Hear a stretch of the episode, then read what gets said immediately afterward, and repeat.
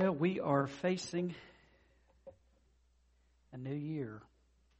It's right around the corner, and I think within us there's this desire to be a better leader or a strong leader. And I remember, you know, just as a person, you know, it's all these books about growing as a leader. And I read a story this week about a girl who's getting ready to go to college, and she was very conscientious. And as she filled out her uh, form for college, it, it said, Are you a leader? And she wanted to be honest. She didn't think of herself as a leader. So she said no. And she, you know, she sent in her paperwork, her application. And to her surprise, she got a letter back saying that she was accepted. And here's what the letter said Dear applicant, a study of the application forms reveals that this year our college will have 1,452 new leaders. We are accepting you because we feel it is imperative that they have at least one follower. As we start this new year, may we understand that part of being a real leader is following. Following our Lord and being a servant. You know, Jesus said that the Son of Man did not come to serve, I mean, did not come to be served, but to serve.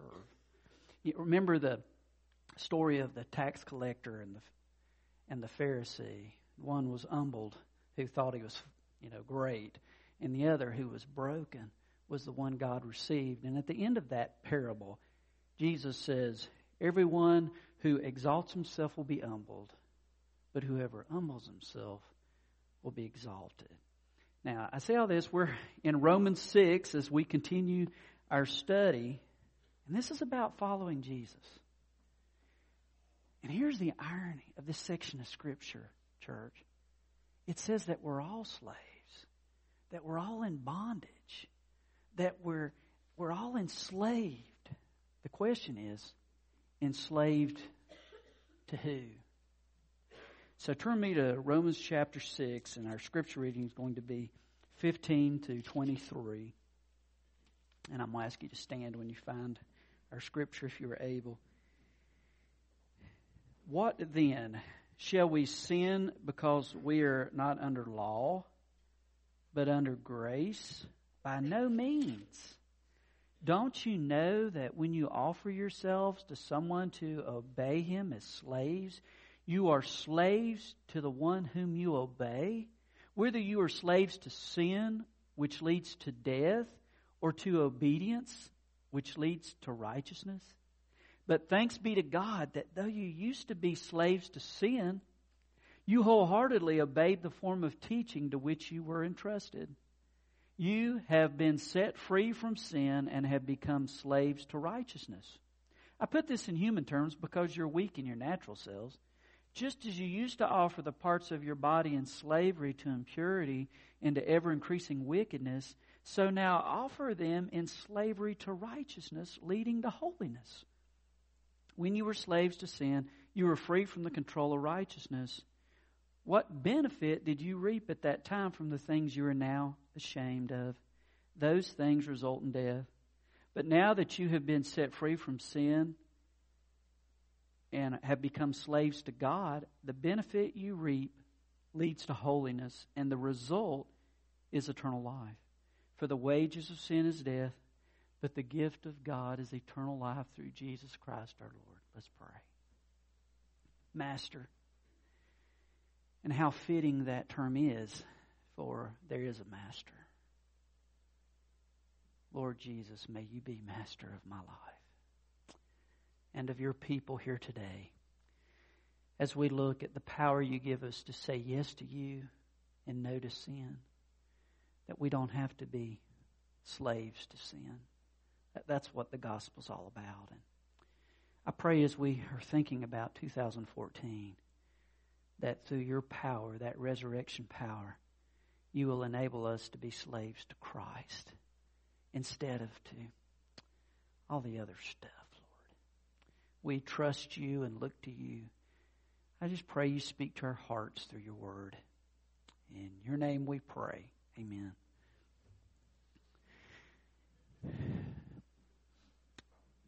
Question is not uh, am I a slave? The question is, whose slave am I?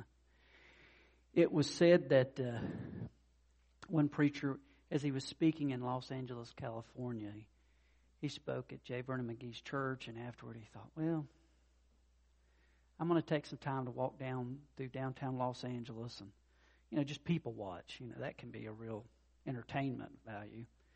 And as he was walking down one of the busy streets in Los Angeles, he saw this guy coming toward him wearing a, one of those sandwich boards. And on the sandwich board, um, it said, I am a slave for Jesus Christ on the front of it. And this guy had stringy long hair and, and you know, he had, he had a beard and, and he had penetrating eyes.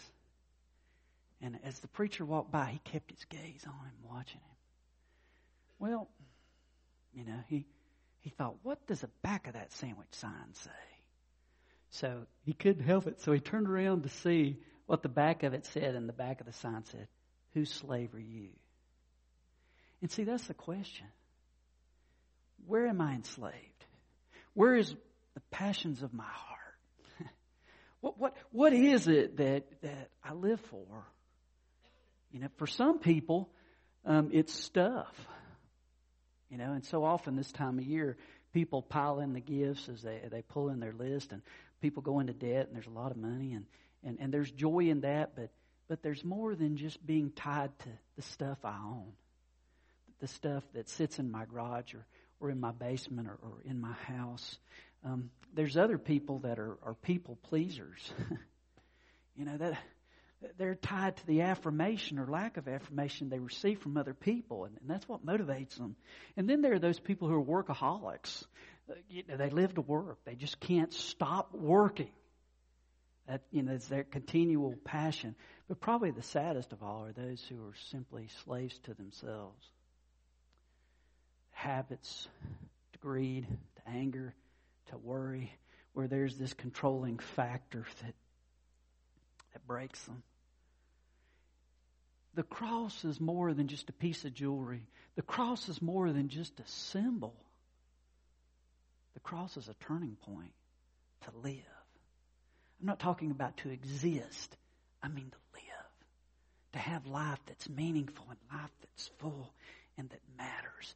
Jesus provides an empowerment by His Holy Spirit. Look at uh, here in Romans 6, and as we look at our text in verse 15, as he's talking about grace. And he, he, he, he, believes there's some people that are going to come back and say, man, if you talk about just grace, just, you know, just God loves you no matter what, you're going to have people out there that are going to take advantage of that and they're going to be sinning and, you know, they're going to be, it's easier to ask forgiveness than it is permission kind of mentality, you know, and I'm going to go for that sin, you know. He, he, he, he anticipates that and he says, uh, Shall we sin because we are not under law, but under grace? And, and then he, he says, By no means. He says, man, think about what Jesus did for you, the price that he paid and the love that God has for you. And it's not something to be taken superficially. It's a matter of the heart. Once he changes you on the inside, once you realize he sets you free, and there's a power not to live under that bondage, under that regret, under that stress, under that pressure that leaves God out. Listen to Titus 2, 11 and 12.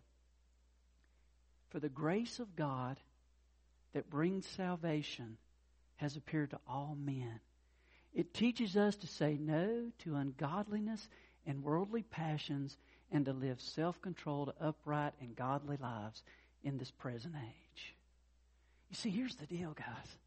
Before Christ, we were not able to be in control the temptation would control us and, and, and, and the sin had a, had a ruling power.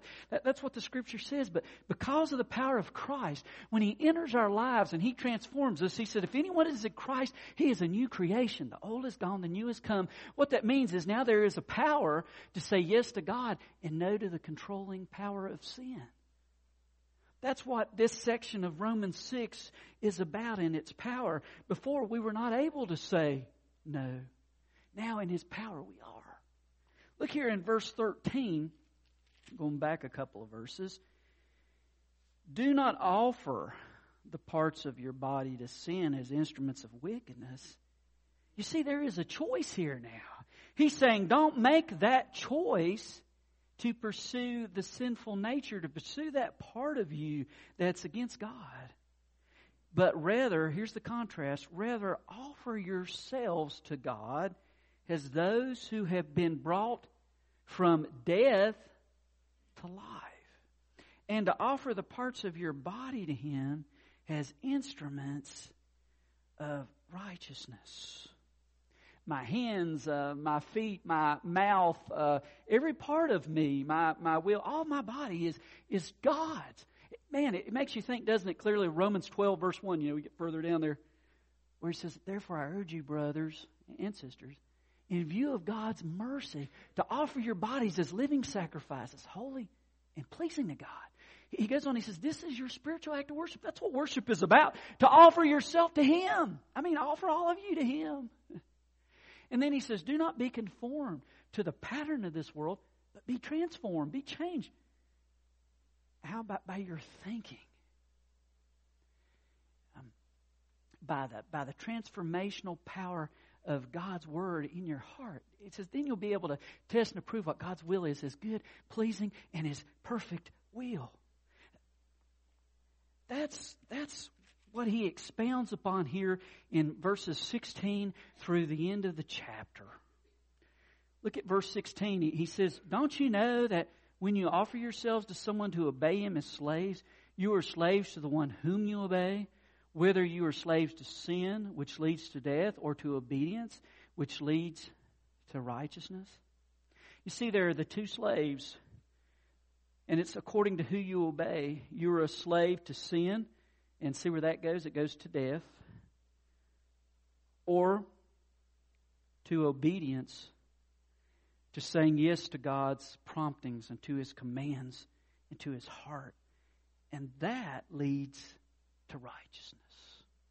It's interesting in a study of slavery, you know, what first comes to your mind in Roman times that people were either born a slave or as um, the Romans conquered other peoples and other nations, those people would be made slaves. But there were also those people who were so impoverished and they were so desperate that they would voluntarily agree to become a slave in exchange for security, for shelter, and for food.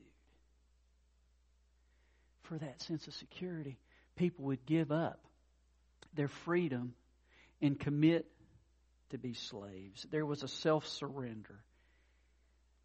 That's really what he's talking about here, not just from that cultural perspective of the Romans, but from the perspective of people to make a self surrender to God and say, God, I'm willing to be yours in exchange for life.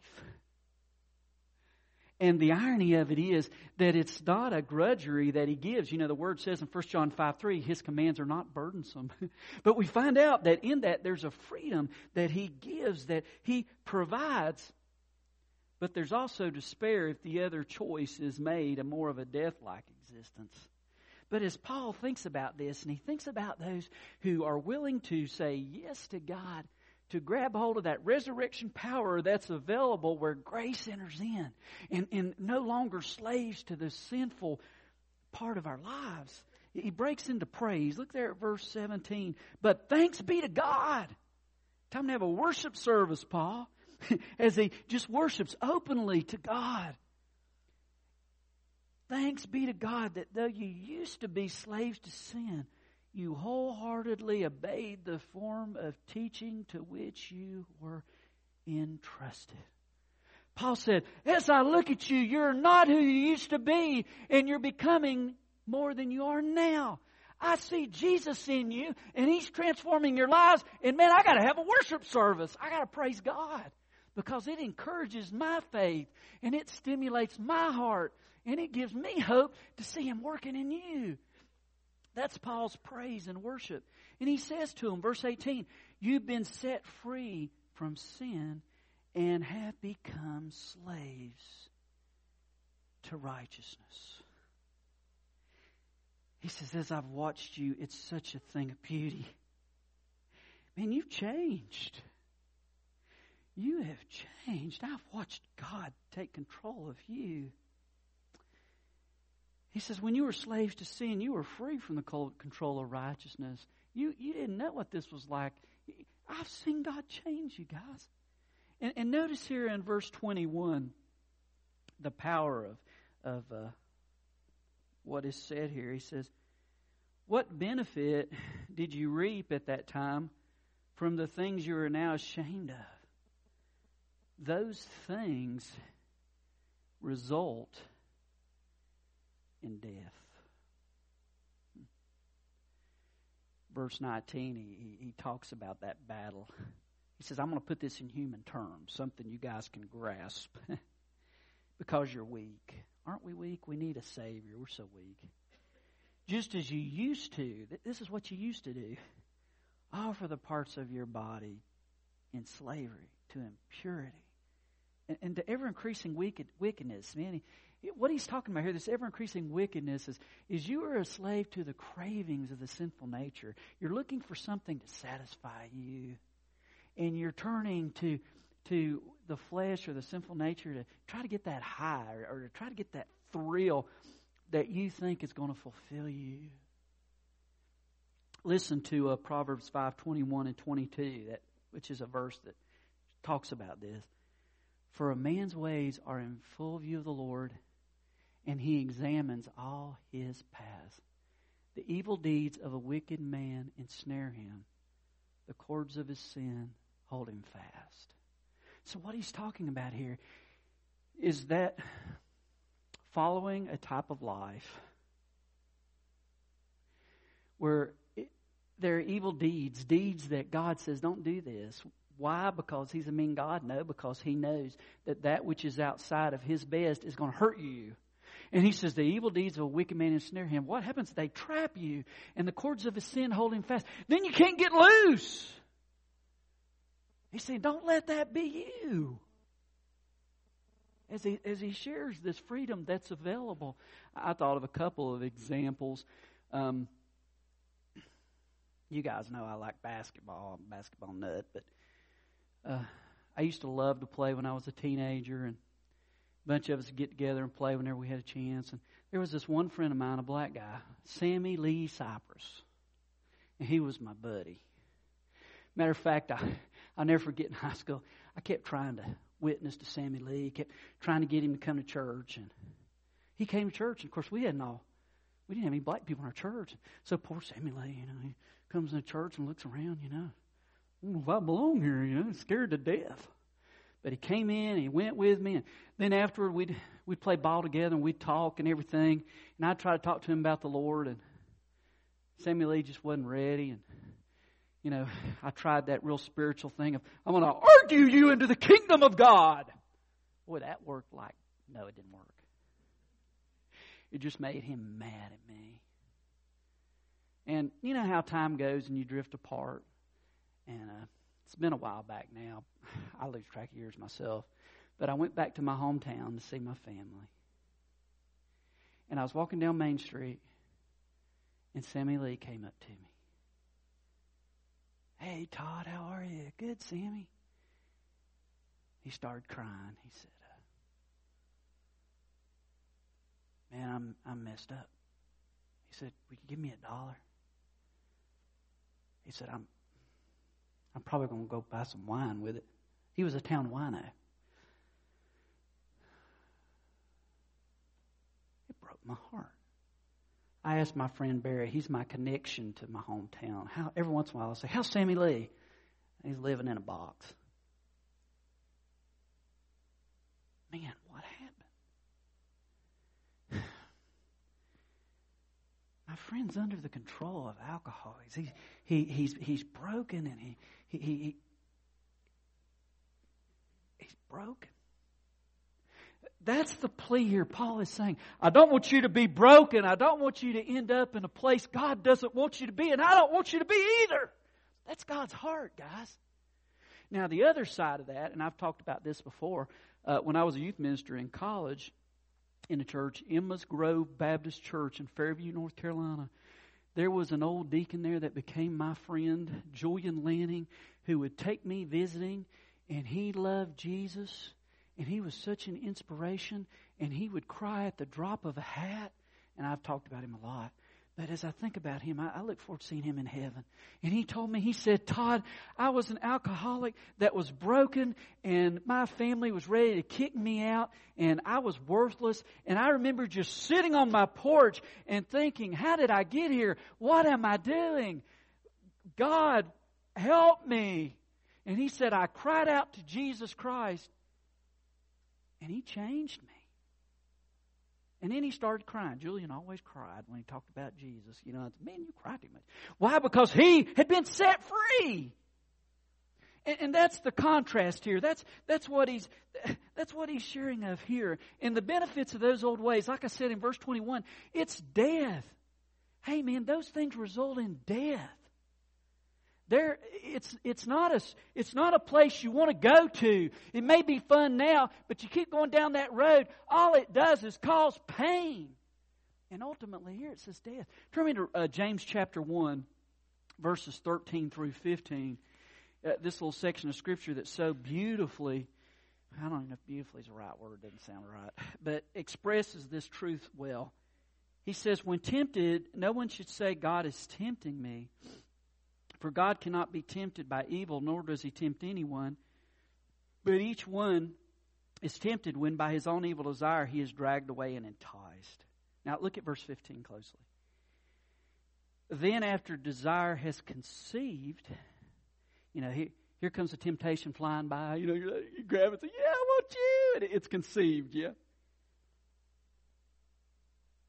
Then after uh, it's conceived, it gives birth to sin. So the sin comes once you take hold of that temptation. And sin, when it is full grown, see it, gives birth to death. Now, I, I want to say this clearly as we're going through this text. This was not written to the unbeliever. This is not written to the person without Christ. He, he wrote this to the church at Rome. Uh, this is to us church folk. He's saying, I want you to live an eternal life like existence. I don't want you just to exist from day to day. I want you to know my love and I want you to know my grace and I want you to experience my power and my forgiveness and I want you to live out of the wealth of who I am instead of in the misery of who you are without me. Uh, that's what he says here, guys. He, he goes on, verse 22, he says, but now that you have been set free from sin and have become slaves to God, the benefit you reap leads to holiness. Set apart for God. Dif- different, different course. It's not that you're trying to be holier than thou, it's just that the Holy One's grabbed hold of your heart. It leads to holiness and the result is eternal life. You know, verse 23, so often we use it in evangelistic uh, presentations, and, and I'm not saying that's wrong, but think about the context of this. This is written to the church, this is written to God's people. The wages of sin is death. Man, isn't that true? You keep going down that road, there's a price we know that it's eternity for the one without Christ and doesn't trust Him. But for the one who loves Jesus and goes down that road, there are other consequences. God says, I don't want that for you. You know, we live in an age where uh,